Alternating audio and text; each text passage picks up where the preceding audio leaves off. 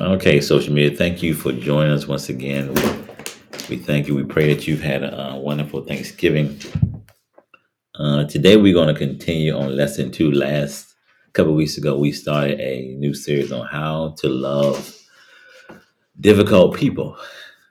How to love difficult people. And so the title of the lesson today is, here's a phrase that we may be familiar with, it's just too hard. It's just too hard. And so anybody ever said that when it comes to loving difficult people? Mm-hmm. It's just too hard. I'm going to read this part from the outline. It says, when it comes to loving people who are hard to love or forgiving someone who has caused us pain, there's one statement we often hear people make, and it says just too hard. So I want to start out with scripture. Let's go to Matthew chapter 5. We're going to start with verse 43. I'm going to read that from the New Living Translation. Matthew chapter 5. We're going to start with verse 43. We're going to read to verse 48. This is Jesus talking. He said, you've heard the law that says, love your neighbor and hate your enemy. But I say, love your enemies. Pray for those who persecute you. In that way, you'll be acting as two children of your Father in heaven. For he gives his sunlight to both the evil and the good. And he sent rain on the just and the unjust alike. If you love only those who love you, what reward is there for that? Even corrupt tax collectors do that much. If you are kind only to your friends, how are you different from anyone else? Even pagans do that. But you are to be perfect, even as your Father in heaven is perfect. Now, what y'all say when you read that scripture, would you say that's too difficult to do? Mm-hmm. Not difficult, it's not impossible. Well, I thought it was funny in verse 46. It says, "Even the tax collectors," and Matthew was a tax collector. He had a conflict of interest there. You know? All right, so he made a good point. So he's saying that, okay, it's saying here, if you can love only those who treat you nice, he said anybody can do that. So we're talking about loving difficult people. So anybody can love anybody that's nice to them. But we're talking about, Jesus says, okay, love your enemies. Pray for those who persecute you. I had a friend of mine, the Lord told him to bring people into his house. And he went out and, brought some really bad people into the house. And this went on pretty good for about a year. Then the time came, he woke up one morning and all the valuables were gone. And he said he lost his mind, and he was telling God, why did you tell me to do this? Look at this. And the Lord told him, be quiet. Get used to it. If you're going to do that, if you're going to love the unlovable, the kind of stuff's going to happen. Yeah, but this goes counterculture. This really goes against your flesh. It does. Because human nature says, if you treat me bad, then guess what? When I was studying this, and when we talked about that song the guy made, the guy said, try Jesus. Don't try me. Because I throw hands. And so he's only doing what his flesh tells him to do. And so he's like, I'm not going to love anybody. It's difficult. But it's easy, to just go with your flesh. But we're talking about doing as Jesus said. He says, hey, love your enemies. Pray for those that persecute you. And so we see here that, hey, it's going to take, last time we talked about the God kind of love to do this. It takes the Holy Spirit, the ability to love people, because you're going to say this phrase, and I know I've said it. Okay, I've told God, this is too hard. This is way too hard to do this, because I can't do this in my own strength. But the reward is there that you get a child of the Father. I wonder if that's a rank that's a little higher than an average saint. If you're going through that and you become a child of the Father when you pray for those that are despitefully using you, you know? Mm-hmm. I think Jesus, when he did that, when he, was loving the difficult people and trying to set an example, as he saw through better than anybody, He had that kind of wisdom, and he, was dependent on the Holy Spirit, that he saw why they were difficult, why they acted the way they did. And that's why I think he reached out to people that, he didn't, other people were like, no, I wouldn't go near them, because he saw the root of why they were acting that way. I can deal with difficult people for a short time. I don't know whatever the time might be, a day or a week or a month, but when it gets to a certain point, I want to make space between myself and them, Yeah. I've tried many times, and it's hard to say a permanent relationship with someone who wants to use and abuse you, and they're nasty, and But like what Julie said, she talked about Jesus. Yeah. Okay, so Jesus, that was his thing, to love difficult people. Everybody in this room was difficult. And so I think that's the mindset. If y'all agree with we've always got to keep in the forefront. Okay, Jesus loved me in my mess, in my stuff. And he was patient with me when I was out there and doing my stuff. And so, and I think what happens is when we, as Gene was saying, we kind of lose sight of that. One person that's, we're dealing with, a loved one, whoever it is, we're dealing with them. And so we kind of, and of course they get on our nerves and doing things. And so it's so easy to get lost in what they're doing and forget about, as Julie said, okay, Jesus loved us in that time. What if he had said it was too hard? Yeah, but I think it's like, instead of what are they doing, it's like, why are they doing it? Right.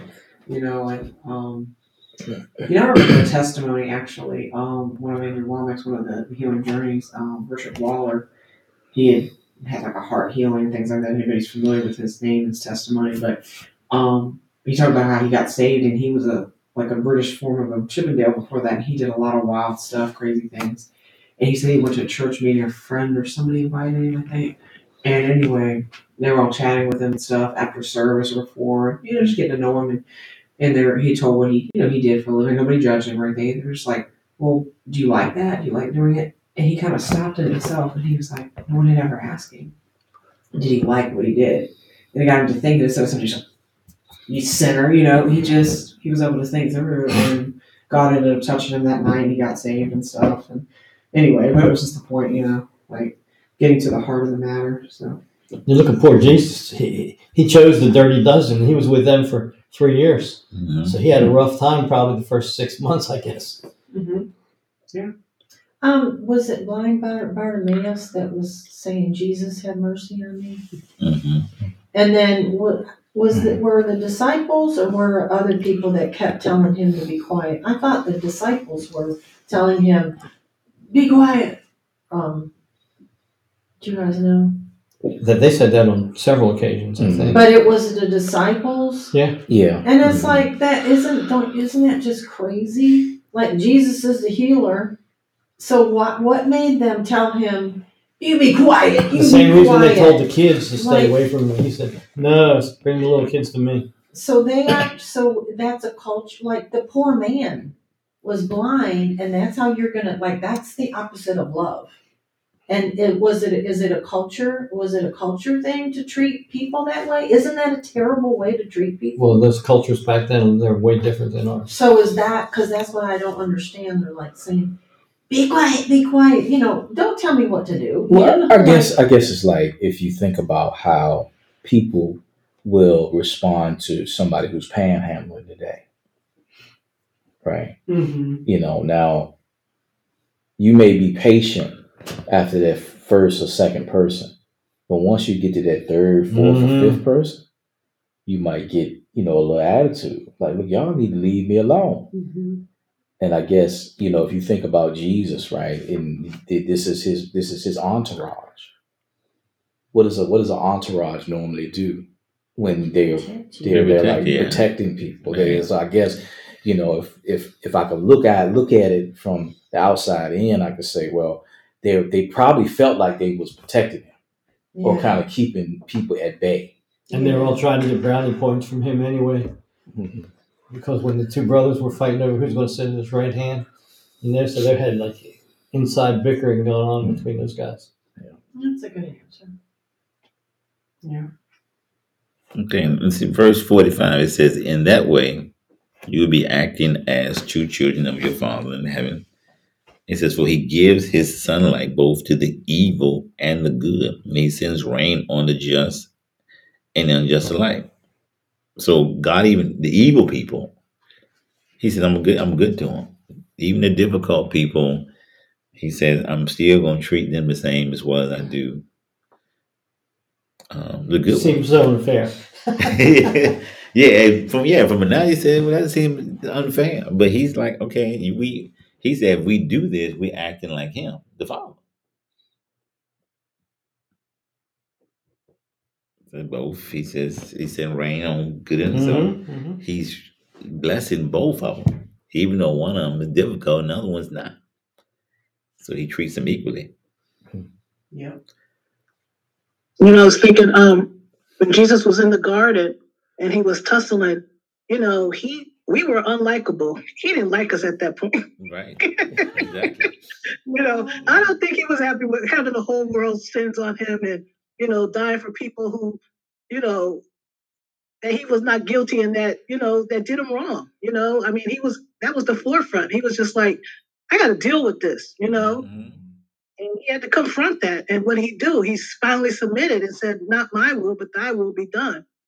And I guess that's when it comes to unlovable people, you know, we have to put our sacrifice, our way to make God's way be known. And when he was going through all that, where was his disciples at? Sound asleep. Mm-hmm. Yep. He was there asleep. He was going through all that. Okay, read from the outline. It says, when it comes to this statement, this is just too hard. It says, this can't be true because God's will never commands us to do something that's too hard to do. Okay. Some things may be hard, but they are not too hard. So God anoints and empowers his people to do difficult things at times. He comes alongside us and help us do anything he asks us to do.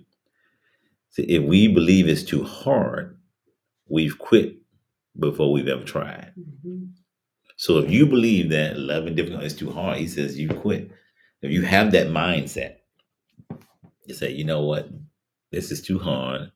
I can't do it. But go back to what he said. God, he never commands us to do something. Because guess what? He tells us to do it. Then he gives us the ability, what we need to do it. And so it's saying this is the mindset we have to have when it comes to say, okay, it's not too hard. It may be hard, but it's not too hard. But it says, but if we believe that with God's help, we can do anything we need to do, then we are well on our way to success. So you have to have a mindset that, okay, I can do this. Well, we can do this. Right. Oh, yeah. We, Holy Spirit. Right. But it does tie into, you guys can answer. Because in Mark 5 or something, I'm like, I'm taking the word try out of my vocabulary, and then, you know, in Jesus, the two fish stories, but the one where he said, go and cast your net on the other side. And then I said, you know what Jesus didn't say? Go try it. Isn't that the same? And so, and lo and behold, what Jesus said happened. But I think, don't we have also, like, it's too hard, but do we have an idea in our head? Well, I'll try it. It's like subconscious. well, I'll try it, and then if it was hard or didn't work. But it's so interesting. Did Jesus say, well, go give it a try? Mm-hmm. Isn't it? It's like this. It's no matter what Jesus said. He say, go try it? Then how come we think, well, I'll just go try it. It didn't work. I tried it. But he didn't say go try. Mm-hmm. And then lo and behold, just what Jesus said had happened, the fish and then the coin for the taxes. Yeah. Mm. I mean, and that comes with having a uncompromised faith in what God's word says. Because, you know, in this natural world, we look up every day and we see the contradictions. We see things that are not in accordance to God's will. And that stuff talks back to us. And that's what we're fighting. Like, okay, when a person is sick, a believer's sick, that's not God's will, right? No. Right. No. But that pain, that illness is talking back. Yeah. It's talking back. It's saying, no, you sick. So the battle is your physical experience versus God's word. And that's the fight. Right. And that's just one example. Mm-hmm. In the faith camp. You know, I was looking. Go ahead, Kevin. Oh, I was just looking at that, these whole passages of scriptures in the whole content. And it's like, you know, leading up to it, you know, Jesus in 4, because it's like Matthew's the only one, the gospel that called Sermon on the Mount, I guess it's called, you know, he seems to be the only one that wrote about this and wrote it this way. And leading up to it, Jesus says in chapter 4, the kingdom of heaven is at hand, you know. And so he's like, he healed, like people were coming to him and he was healing everybody, all kinds of sicknesses, all kinds of disease, everybody brought to him. It was like all different places. It says his fame went about. So they were hearing from him in Syria, and says Decapolis and Galilee and Jerusalem. And it was just like everywhere people were hearing him. So it was like a lot of people were there, and he healed everybody, and everybody got what they needed. And then, so all of that was supernatural. You know, it couldn't be done by them. It only could be done by God at that time, because he hadn't empowered man to do it yet. So then he just started teaching them, and that loving your enemy was totally opposite, it seems like it, up till that time. Because it's like Romans, it was like they were supposed to not like Romans and hate Rome, because Rome had them under their thumb.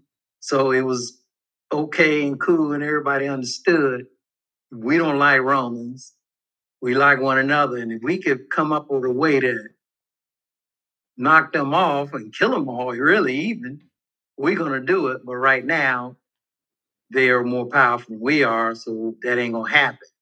And I think that's why a lot of them were looking for Jesus. They thinking that that's what he was coming there to do, to restore the kingdom and overthrow Rome. Yeah. So he was teaching them. And so basically that same supernatural ability that he did, healing and new and all that, he's telling them, okay, love and enemy. And like what Terry mentioned, it's I mean, we just got to be willing to say, okay, I'm willing to do it. But then the power comes from God to actually be able to carry that out, loving enemies, just like that power comes from God so we can heal the sick, or so we can, you know, cast out demons and all of that stuff. It's God's supernatural power now bestowed upon us to love our enemies. In the faith camp, there's a saying when someone says, I think that's where Romans 5:5 comes in. I think that's 5:5. No, you didn't. The love of God was shed abroad in our hearts. All right, say it again. Go ahead. What were you saying? Oh, I was saying, I think that the scripture Romans 5:5, I believe it's 5:5, where the love of God was shed abroad in our hearts given to us by the Holy Spirit. Mm-hmm. God's love. That's right. Just saying what Kevin was saying, you know, mm-hmm. we need to have God's love to do this. Right. Some of the sweetest people I ever met were Christians, and some of the meanest, ugliest people I ever met were Christians. You know, I mean, both sides of it. Yeah. Yeah. I used to be in the car business, so we had this lady had stickers all over the back of her van. When she came in, everybody ran. Nobody wanted to wait on her because she was so mean. Well, we've heard Creflo said numerous times, "You never been cussed out until you've been cussed out by a spirit-filled lady." Well, what you said about faith tried you, like what is that part? I don't remember. Like, what does that mean? Faith. I've heard, because I was thinking, well, I tried that faith stuff and it didn't work. But yeah, the faith tried you. Faith tried you and found you wanting. Oh, okay.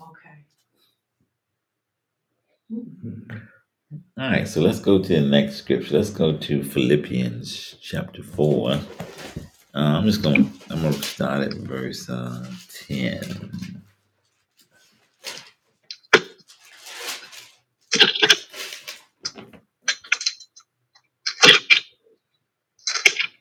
I'm gonna read this from the King James Version. Then I'm gonna read it from the I'm just gonna read one verse from the Amplified verse. We're gonna focus on verse 13.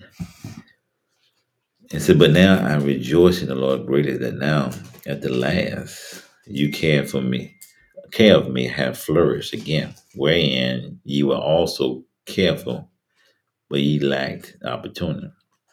Not that I speak in respect of want, for I have learned in whatever state I am therewith to be content. I know both how to be abased and I know how to abound. Everywhere and in all things I am instructed both to be full and to be hungry, both to be abound and to suffer need. But here's where he says, but I can do all things through Christ who strengthens me. Now I'm going to read that from the Amplified Version. It says here, I have strength for all things in Christ who empowers me.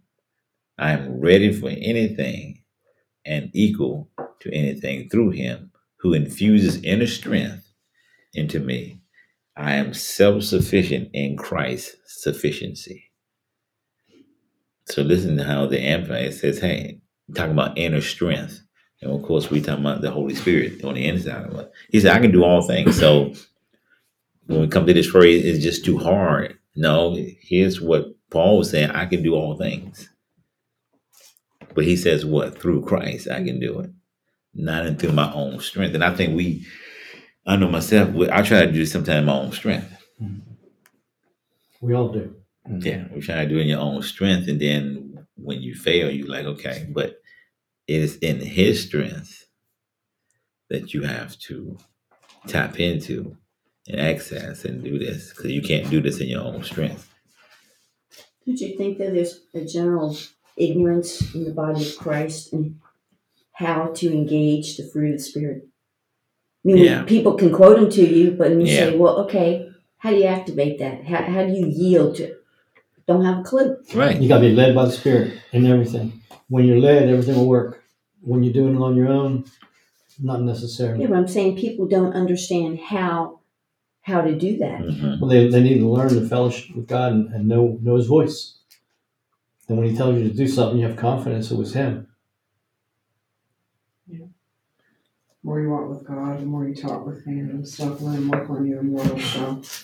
I was about that today about the effortless change teaching that Andrew does. And he would always talk about, you know, like plants. I would go, well, I just really need to bear the fruit. I need to grow that fruit so bad. And I'm going to strain over it. So he goes, no, it just naturally does it. Mm-hmm. You know, of course, we know the more the nutrients and the things, and you become that tree, the more the fruit will grow. Yeah, you renew your mind, and you learn to hear his voice and respond to it, and everything works all the time. Yeah. Otherwise, you're doing what you want to do. Well, I think there's also maybe at the beginning until you're full. There's a time that you just simply stop and inward acknowledging Lord, I'm going to yield. Well, until you get to a certain place. I yield my flesh right now. Mm-hmm. And it's actually a choice. Right. You then make a choice. You're going to yield to the Holy Spirit and allow Him to flow through you, or you're just going to go with your flesh. But there's an actual, for me, there's a process. That's the early stages of that. Once you learn to be led, that's a later stage. Everybody starts by saying, what would Jesus do? You know, that's how people start. And then they get to the place where He's telling you what to do. He would yield to the fruit of the Spirit. All right, but nobody say, I can do all things. Mm-hmm. All right. Now, we say here all the time, what's all mean? All means what? All. All. All means all. All right. So, but once again, you're dealing with the phrase, okay, it's too hard. Okay, you have to believe you can do all things. So, but if you have the mindset, I can only love some people or this person or that person, then you really kind of cancel out this scripture because he said, I can do all things. And so I think we are guilty of picking and choosing. Am I correct? I know we want to pick and choose and say, well, okay, I'm going to love this person, not this one. I can do this. I can do that. And so we got to be very careful not to pick and choose, especially, okay, when it comes to, like I said, certain people are difficult, or I think Gene made a point, especially when that type of pain comes from somebody in the body of Christ. I think that's when it really hurts. Mm-hmm. Somebody is a believer, know Christ like you know him. But that's where the pain comes from. It splits churches up. Right. Mm-hmm. It does. Yeah. I think, we underestimate the power of a revelation of what God's love is. Mm-hmm. A revelation of what He has done for us. If we could, I want us to look at something. If we can go to Luke 7.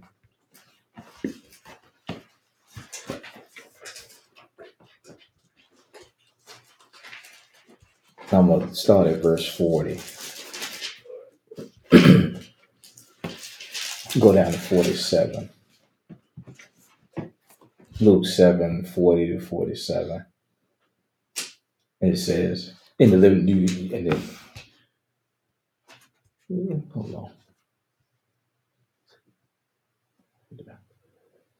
Okay, New Living Translation says, then Jesus answered his thoughts. Simon, he said to the Pharisee, I have something to say to you. Then Jesus told him this story. A man loaned money to two people, 500 pieces of silver to one and 50 pieces to the other. But neither of them could repay him. So he kindly forgave them both, canceling their debts. Who do you suppose loved him more after that? Simon answered, I suppose the one for whom he canceled the large debt. That's right, Jesus said. Then he turned to the woman and said to Simon, look at this woman kneeling here. When I entered your home, you didn't offer me water to wash the dust from my feet, but she has washed them with her tears and wiped them with her hair. You didn't greet me with a kiss, but from the time I first came in, she has not stopped kissing my feet. You neglected the courtesy of olive oil to anoint my head, but she has anointed my feet with rare perfume. I tell you, her sins, and they are many, have been forgiven. So she has shown me much love. But a person who is forgiven little shows only little love. There's a key right there at 47. Mm-hmm.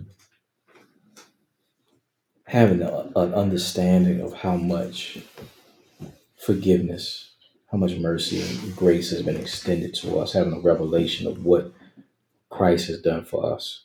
The deeper that revelation goes, the Holy Spirit is able to flow through us in those times of pressure because of the revelation of God's love for us. Because like you said, you know, we doing it in and of ourselves. We can't. Our flesh is going. Our flesh has a point, a breaking point, where it's gonna bust. Like just like that old song where he said, "Don't push me, because I'm close to the edge." yeah, right. Or you're on your last nerve. On my last nerve. But in order for you to love like this, we have to just rest and sit in that reality of God's love for us, or otherwise somebody gonna get on your last nerve, and you're gonna have a flesh flash. We gonna have a moment, because our flesh will get pushed beyond the brink, because this stuff that Jesus was talking about in Matthew 5 is like, you're doing too much. This too much. Yeah. All right, let's read. I'm going back to the outline. It says, if we train ourselves to think we can do all things through Christ, we will find that nothing God asks us to do is too hard. The truth is, thinking something is too hard is what often makes it too hard for us. So it's talking about our thinking. We focus on, you think something is too hard, then often it's going to be too hard. All right, but I want to look at the next scripture here. I think this is interesting. Let's go to Matthew chapter 7. Verses, 7.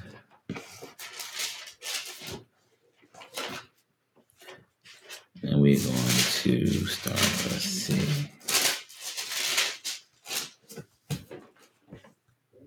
Let's start with 13.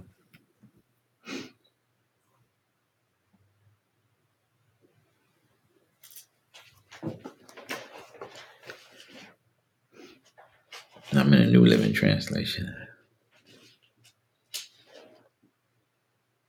It says, you can enter God's kingdom only through a narrow gate. The highway to hell is broad, and its gates are wide for the many who choose that way.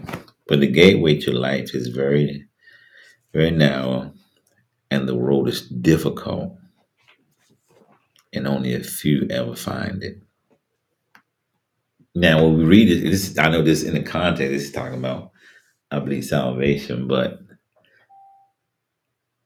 I'm just going to read out loud. It says here, in Matthew 13:4, Jesus talks about setting before us two paths that travel through life.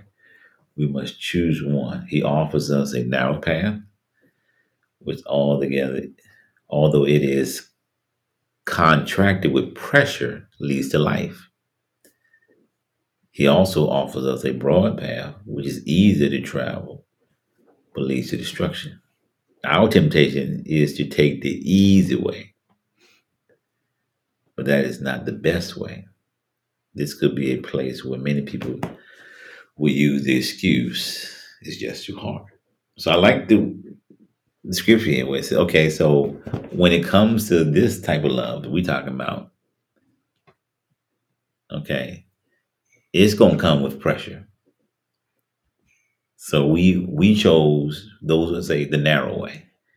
But look what it says, the narrow way is difficult, and only a few ever find it. So when y'all think that when it comes to loving difficult people, do you think that would you agree with that a lot of people don't walk in this? Because they, what's it say, if you find it and it's difficult? The sad thing about that is they never avail themselves to the divine love that's inside of them. They never find out what is really inside, and if they'll just yield to it and let it flow, how easy, God makes it. It's no longer that hard. And once, the more you walk in that, you're not going to say that anymore. Oh, this is too hard, because you already know. The grace comes, you yield to the Spirit and let His love flow. So I think people miss precious opportunities to see what it's like to walk as a child of God. And those true things, like, we're not showing the love because we're not experiencing it or knowing it. Mm-hmm. And, you know, I thought about it. I said, you know, and Julie's probably going to testify to this, going to Karis Bible College. But I know that I've heard some of the teachers out there on videos and stuff, they'll talk about, like, people will come out there and be like, you know, we're going to teach about God's love or whatever. They're like, oh, yeah, I know God loves me. You know, just like this, like, shallow. But then there's been so many testimonies you hear of folks who go out, like, to an atmosphere, you know, mm-hmm. to hear the word, to know about God's love. And, you know, you just come out changed and you're like, whoa, you know, I didn't know God loved me like that. And then having that relationship every day.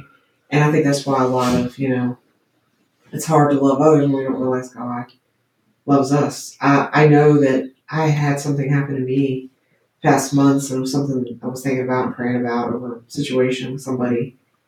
And I had God kind of ask me, it's like, well, what if I'm asking, you know, I'm doing this for this person. It's like, well, what if they had did this for you, Julie? And immediately, like, this guard came up. And I'm like, no, I'm not worth it. And you're like, before I could even... Like, I didn't, man, I even said that out, but I was about to go, there it is. Mm-hmm. I'm not counting myself worth something. So, you know, just being real, you know, it was a situation. I go, we don't really realize how much God loves us. We, any of us, you know, and then when we don't know, we're not, you know, it's like an empty well, you know, it's nothing to give out. And yeah, like you're saying, you know. But I mean, I like what it said. I mean, he makes it plain here that, okay, the road, think about it, the road to life, he says, difficult. Okay, it comes with pressure. It comes with hardship, but that road leads to life. And I don't know about you, if, you know, if we got to pick roads, I'm saying. Because, I mean, think about it. When I know when we tell people to come to Christ, we tell them all the good things, and that's true. There's going to be, you know, great things when you come to Christ. But Jesus makes it plain. He says, okay, this road to life is going to be difficult. And he's the only few find it. So he lets us know. He doesn't hide it from me. He said, this is going to be hard. I think choosing life. Too many times it's not taught, which we know here, of course, but, you know, that it's not coming from God. It's the enemy's going to attack you, you know. It's like, oh, God, you know, he's going to allow this. No, God has good for me. That's the good part, right? It's like the bad part is like you choose the good path, so you're gonna have a target on your back.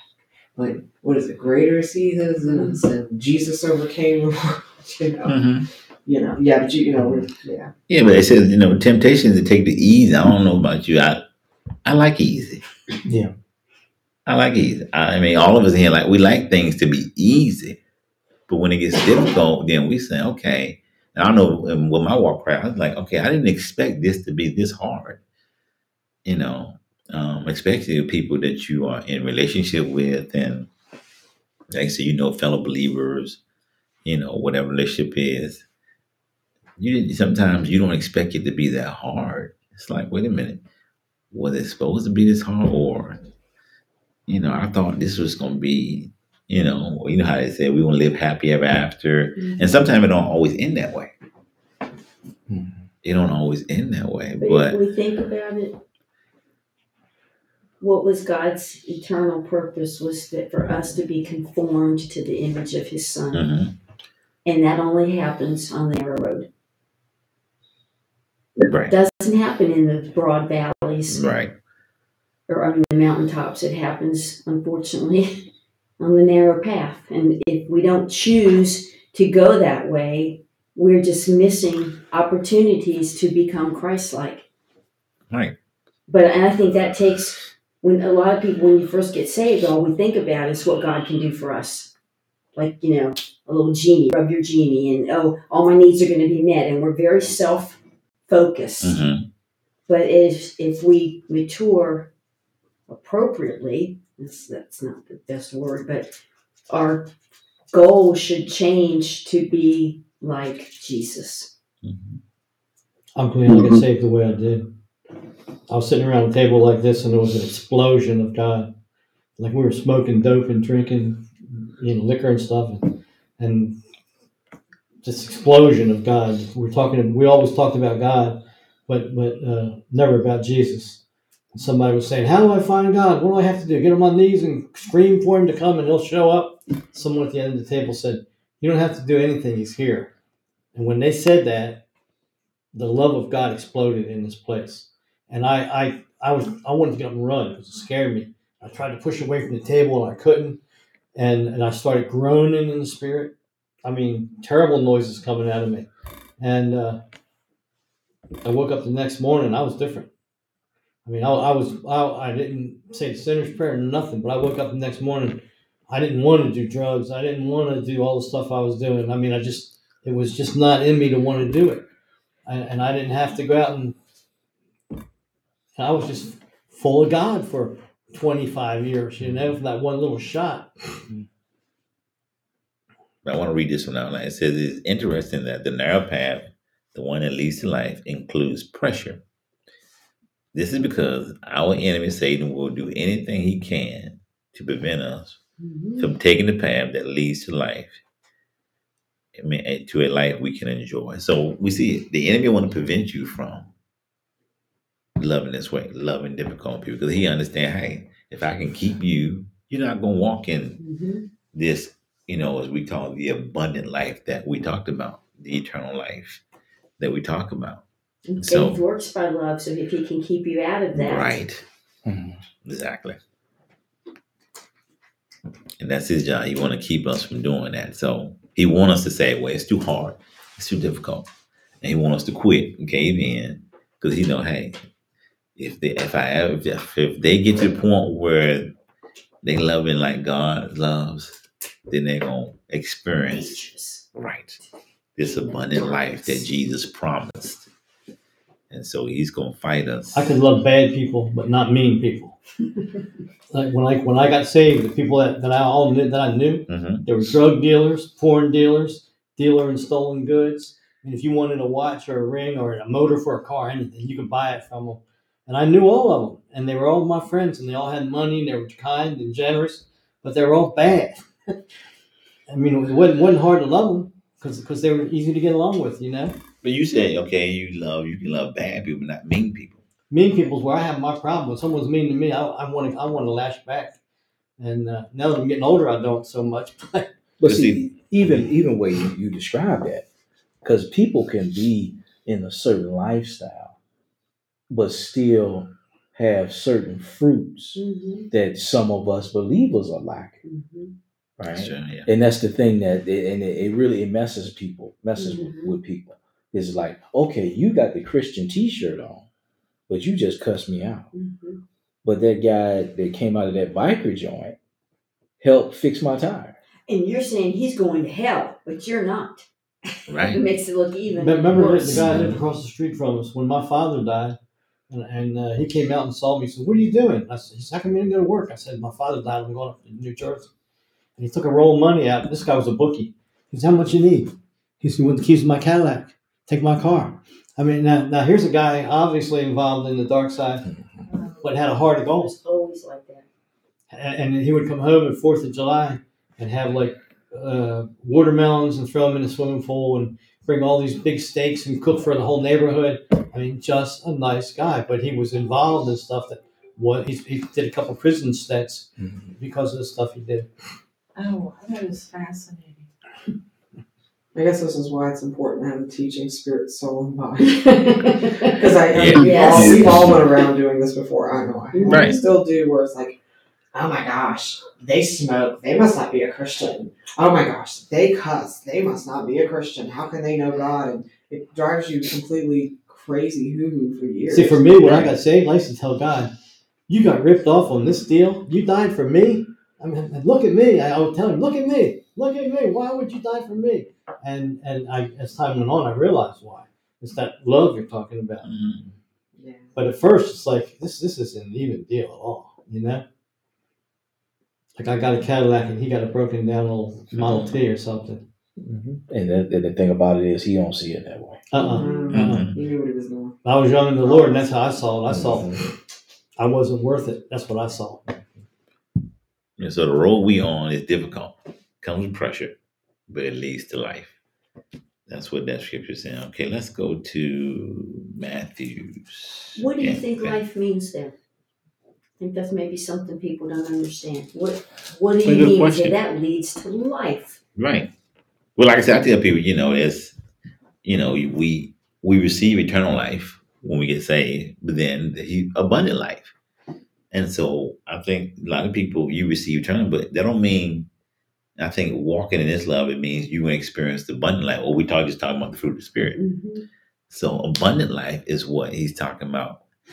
Abundant life, walking through the Spirit, walking in this love. And so people don't understand. We spend more time teaching eternal life, and then we define that as going to heaven. Or we define abundant life as having lots of stuff. Right.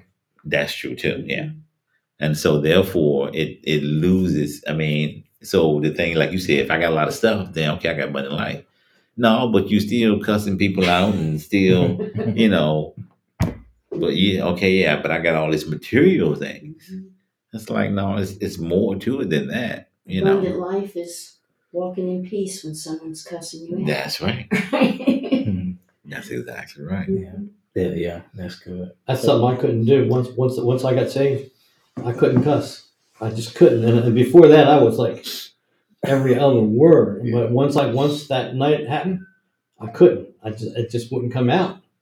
Well, when I didn't do a lot of cussing, guys. I got saved when I was 10, when I was young. But, you know, when I got older, you know, you get influenced by the culture.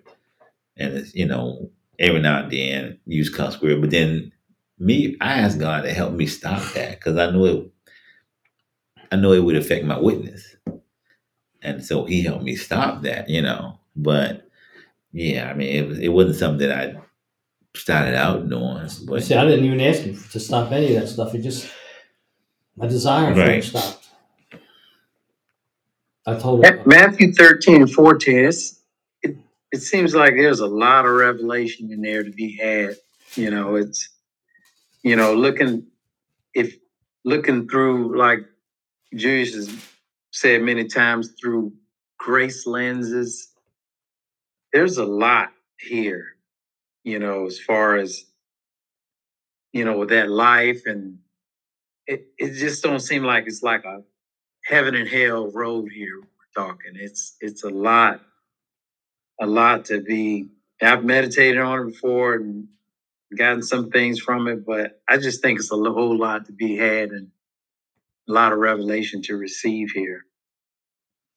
Looking through those grace lenses, and kind of like with the conversation you guys have all been having with different people, you know. Okay. All right. So let's go stay in that book. Let's stay in Matthew. Let's go to 11, and I'm gonna start at 28, and I'm gonna read it from the New Living Translation from there. What was that again? Chapter 11. What verses? We're going to read 28 through 30. Okay. It said, then Jesus said, "Come to me, all you who are weary and carry heavy burdens, and I will give you rest. Take my yoke upon you. Let me teach you, because I am humble and gentle at heart, and you will find rest for your soul." He said, "For my yoke is easy to bear, and the burden I give you is light." So we see here, okay, Jesus said, okay, so we're going to do this. He makes it again, come to me. Okay, so if you're trying to do it, but he says, I will give you rest. He says, okay, I'm going to give you ability to do this. So we're talking about loving difficult people. When you get in him, when you allow the Holy Spirit, he says here, hey, okay, my yoke is easy to bear. My burden is light. It gets easier as we allow the Holy Spirit to work in our lives. It gets easier to love difficult people. But he gives us the formula right here. Come to me,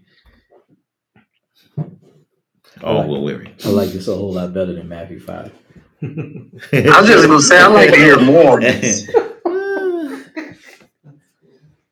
I like to hear more on this, because we just went from how hard it is in, you know, Matthew 7:13-14. Now all of a sudden things sounding pretty easy here on 11:28-30. Yeah. Right. But he makes it clear. He says, 29, take my yoke upon you. He's saying, okay, now it's talking about his, not yours, not the world, not the cultures. My yoke upon you. He says, let me teach you, because I'm humble and gentle at heart, and I will give you rest for your soul. So he says, okay, let me do this through you, not you on your own strength. It sounds like, let me love that unlovable person through you. Right. It'll be my love. I'm just going to push it through you. Mm-hmm. Mm-hmm. I love it's come unto me. And, you know, one time I thought about that in general, you know, about loving others, but, you know, just doing things just to do right. And I was like, come unto me, all your weary and heavy laden, and I will give you rest. You'll give yourself the rest. Like, he's the one who does it. And then yoke is easy, burden's light. Because I would listen to a testimony of a guy the other day. He was saying he was struggling with some stuff, and he was telling God, you know, I'm struggling. And, you know, I want to be a Christian, but I'm struggling. And he said, and the Holy Spirit spoke to him and says, don't worry about, let me take it. You just come to me. He said, just come to me. Don't worry. He said, I'm going to take care of all your issues. But just come to me.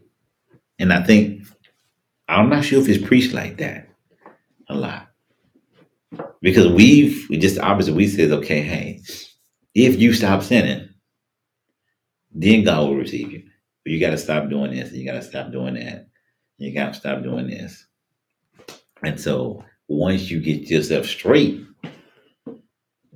then you can come to me. But this scripture don't say that. You can relate to the disciples, though, when they went to the city where Jesus wasn't welcome. Mm-hmm. And they said, let us call fire down from heaven. We'll fry these guys. Right. You know? Yeah. He said, whoa, you don't know what spirit you're of. And I'm thinking, you chose these guys. Mm-hmm. You know, you got to deal with them now. So. Mm-hmm. Hold on, y'all. I got a text. the religious skeptic, you know, he was like, he said, you know, Eric was preaching when he was talking about how hard stuff is.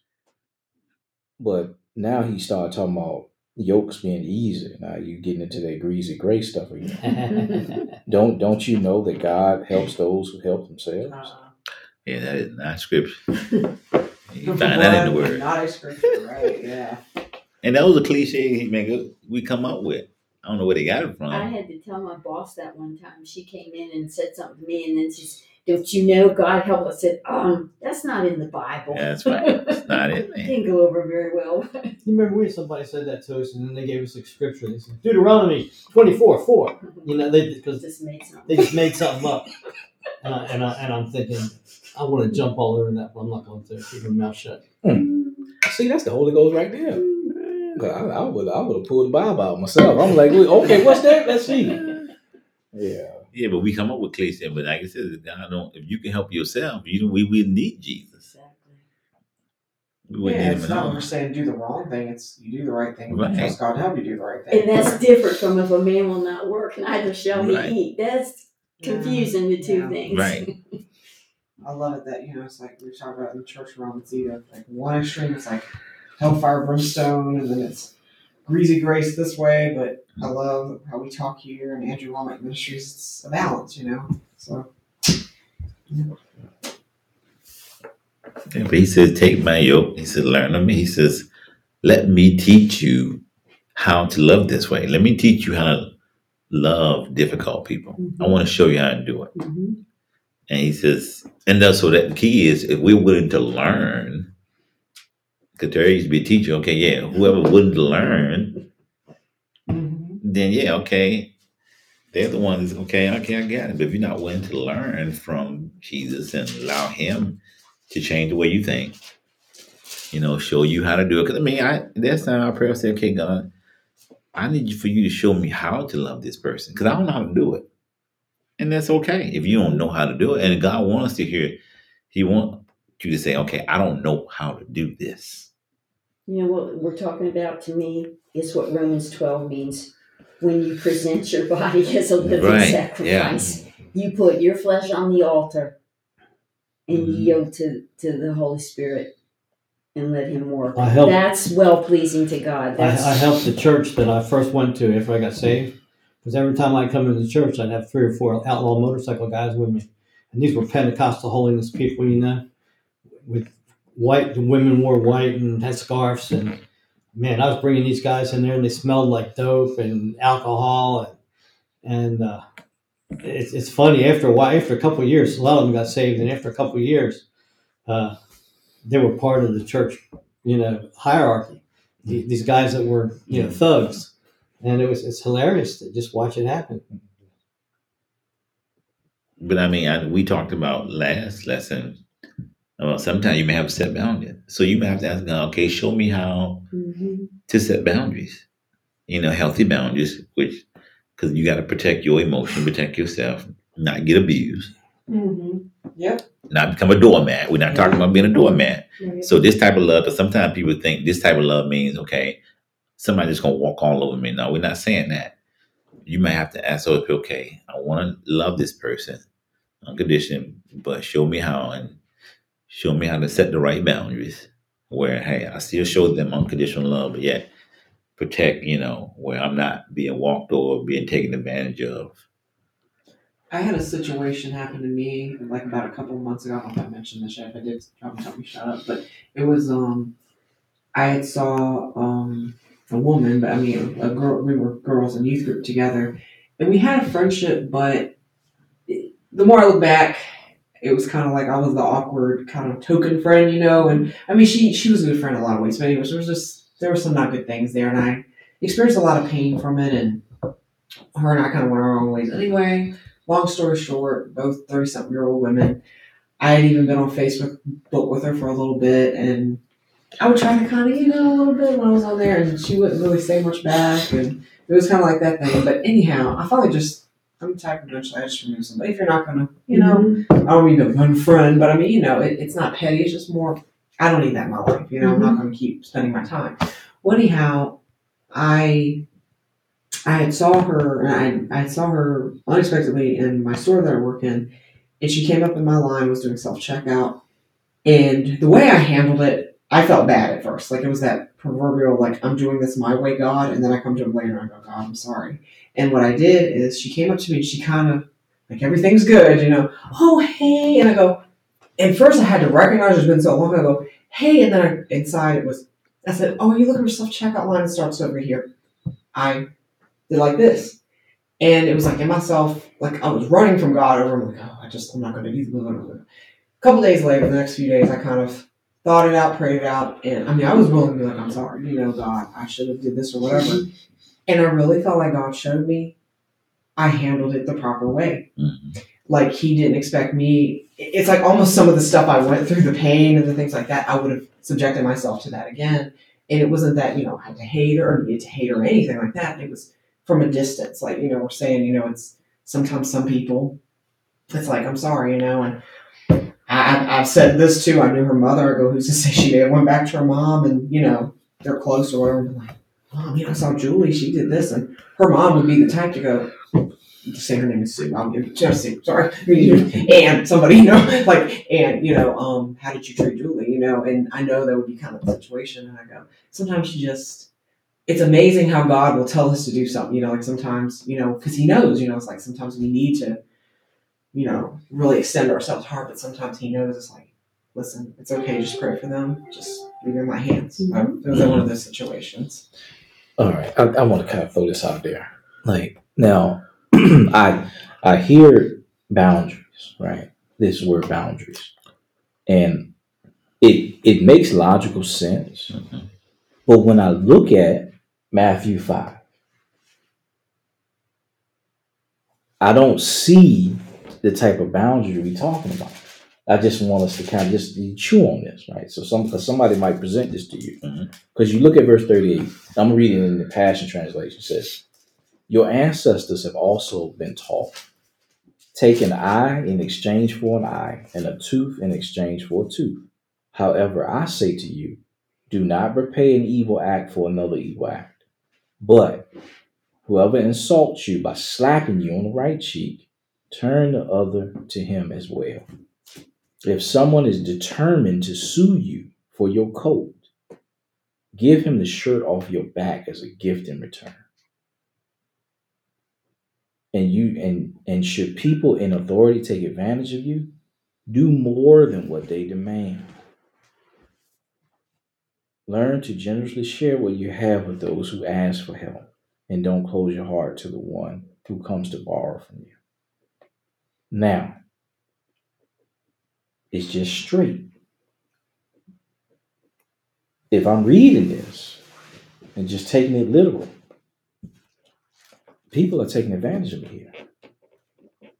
They suing me without cause. They slapping me.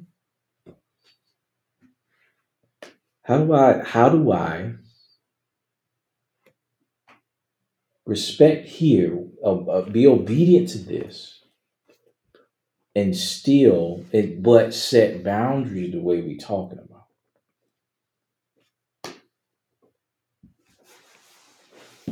I just think that's Holy Spirit. I think, yeah. He has to navigate that thing. Yeah. He has to navigate that. There was a law back then. The Roman soldier could make you carry. You can make you carry his stuff for a mile. And that's why he said when he's forcing you to go a mile, go two. So that's like heaping coals on that soldier's head. Mm-hmm. No, I'm not stopping at a mile. I'll take it further for you. To me, this conveys an attitude. It conveys a heavenly perspective, not the specific things that he's saying to do. Because if someone slaps me on the cheek, I am probably not going to say, go ahead and knock on this one too. I don't think that's what he's saying. I would say, Lord, are they testing me with this? Or is this something I have to defend in all myself? Things, that's the key to me, because Jesus said, I only do what I see my Father do and hear what I hear my Father say. So it's in any kind of situation, I think the thing is you still go to the Holy Spirit. What would you have me do in this situation? Right. But always keeping an attitude of love. Okay. Was it something at the end of there that said, give to those that ask to borrow or something? Mm-hmm. Verse 42 says, in the Passion Translation says, learn to generously share what you have with those who ask for help. Don't close your heart to the one who comes to borrow from you. Okay, because I was thinking like, if you have X amount of money to pay for your, it's like a boundary thing maybe, like you have X amount of money to pay for your mortgage. It can't possibly mean, oh, but can I borrow some money? And then you give them, your mortgage money. You see, so it can't just be whatever. But hold on now. I mean? See, hold on. Somebody else is hitting me up. Says y'all supposed to be word people. Doesn't it say, give and it shall be given unto thee, pressed down, shaken together, running over? But if I don't have a house to live in, where am I at? Once again, I can't help anybody. But isn't it, you give as you're led, not as people demand from you. Right. If you gave every time someone asked you, you would have absolutely nothing. Right. Give. That's my point. Why? Yeah. I mean, the Bible kind of is a little confusing. Let's see, this is what I'm saying. See, and this is why, because everything that we're saying, it makes logical sense. Yes. But these conditions aren't in the Beatitudes. And people will present this to you as a genuine question. Because if you look at how radical this is, those conditions, Jesus ain't saying nothing about no mortgage or rent or food. He ain't saying nothing about that. He just it's saying what it's saying right here. That's what we say. We gotta, like I said. I mean, somebody may ask for your part of your mortgage, but as Terry was saying, okay, is the Holy Spirit telling me? Because if He gonna tell you to give it, then trust me, He gonna supply you to make up that, probably more than that. So y'all be cheating. The Holy Ghost is always the correct answer. It is. And Keith Moore, the answer to 1,001 questions. Be led. That's it. Well, because how many times did they try to kill Jesus? Yeah. Did He let them kill Him? No. So. It's time. The only reason He didn't get killed because it wasn't His time. Mm-hmm. Right. Yeah, because the scripture says the wages of sin is death. Mm-hmm. So how could they kill Him if He was without sin? And they didn't kill Him anyway. He laid His life down. That's right. Yeah. He could have brought lightning out of the sky and fried all those guys. Right, but he didn't just allow them to do all kinds of harm to him. Oh, no, beat him up, and kill him. He saved it all for the end. And they wanted to slap his cheek, Another answer to the verses, Jimmy, you were just reading.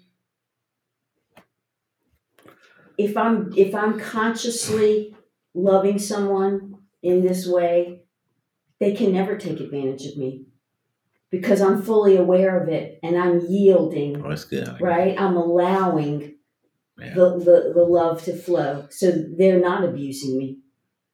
That's right. And that's what abundant life is. Abundant life is having enough to meet all your needs and some left over to meet other people's needs.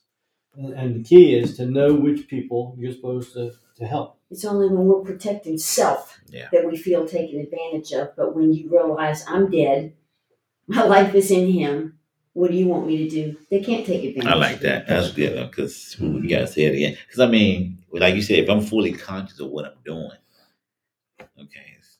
You're choosing to love. If I'm choosing to do that, then though on the outside, like you're taking advantage of me, I'm not hurt by it because I already expect.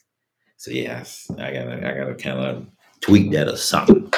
That also being led by the Holy Spirit, this example jumped into my head. It's really cool.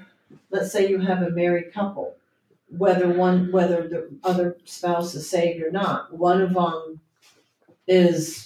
wants to give a certain amount of money to somebody because they asked them for it.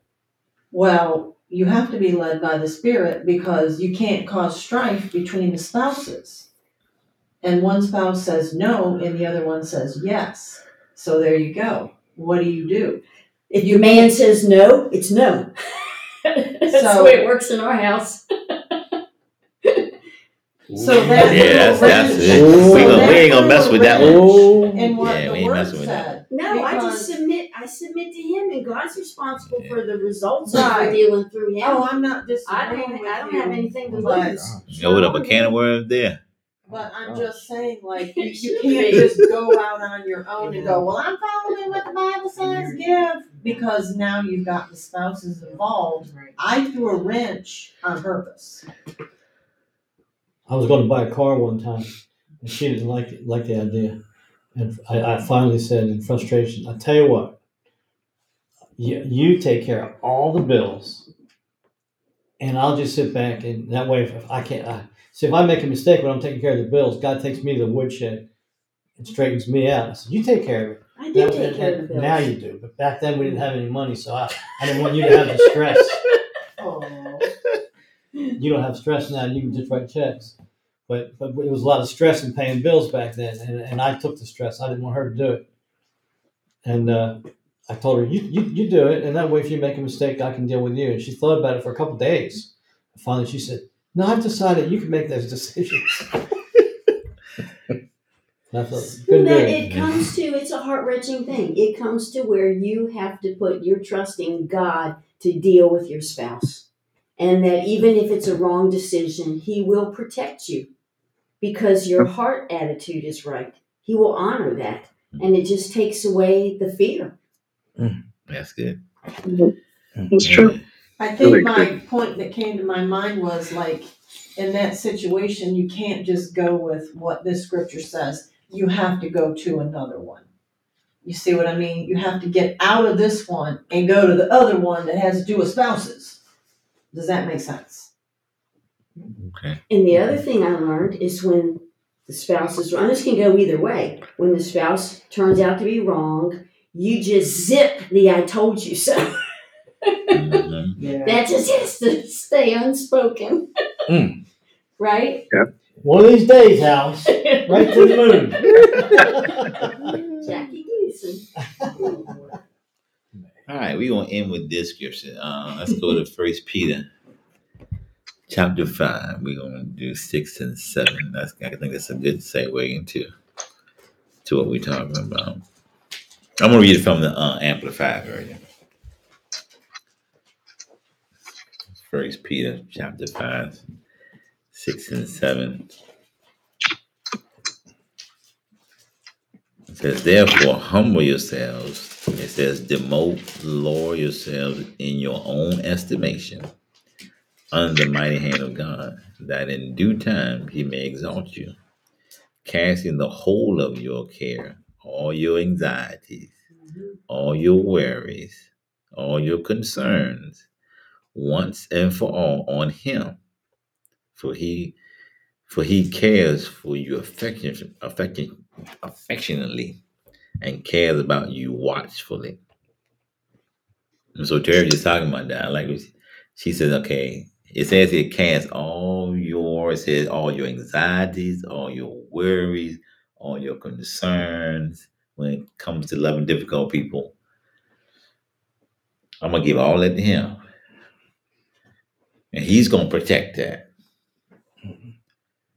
If I cast all your cares on him, for he cares for me, so I do all that.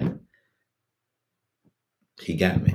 Because that's what you're doing when you love the unlovely. You are humbling yourself. Yes, you're doing. That's right. You, definitely. You're demoting. It says lower yourself in your own estimation. Because I think I've heard a counselor say that, when you're in a marriage, it says, she said, be careful to say what I deserve. Now, he says, not what you deserve, it's what you negotiate. Mm-hmm. And he said that'll take some of the, because you think you deserve something. But if you say you humble yourself, okay, in my own estimation, sometimes we think this is what I deserve. I'm not going to say that you're wrong, but like you said, when you're humbling yourself. And there's something wrong with that word deserve, because if I think I deserve something, you owe me. Right. Now it's a debt and there's no grace. Mm-hmm. You ever tried to give somebody a gift? Mm-hmm. The people that just will not receive from you, there's no grace. And no matter how many times my mother was like that, no matter how many times I would just, what can I get her? Even something she asked for, when you go to give it to her, I can't take that. And so after a while, I'd say, what we used to call her? The whack-a-mole. You hit her and she'd pop up somewhere else. Mm. Those games where you hit her. No, I did not call my mother that.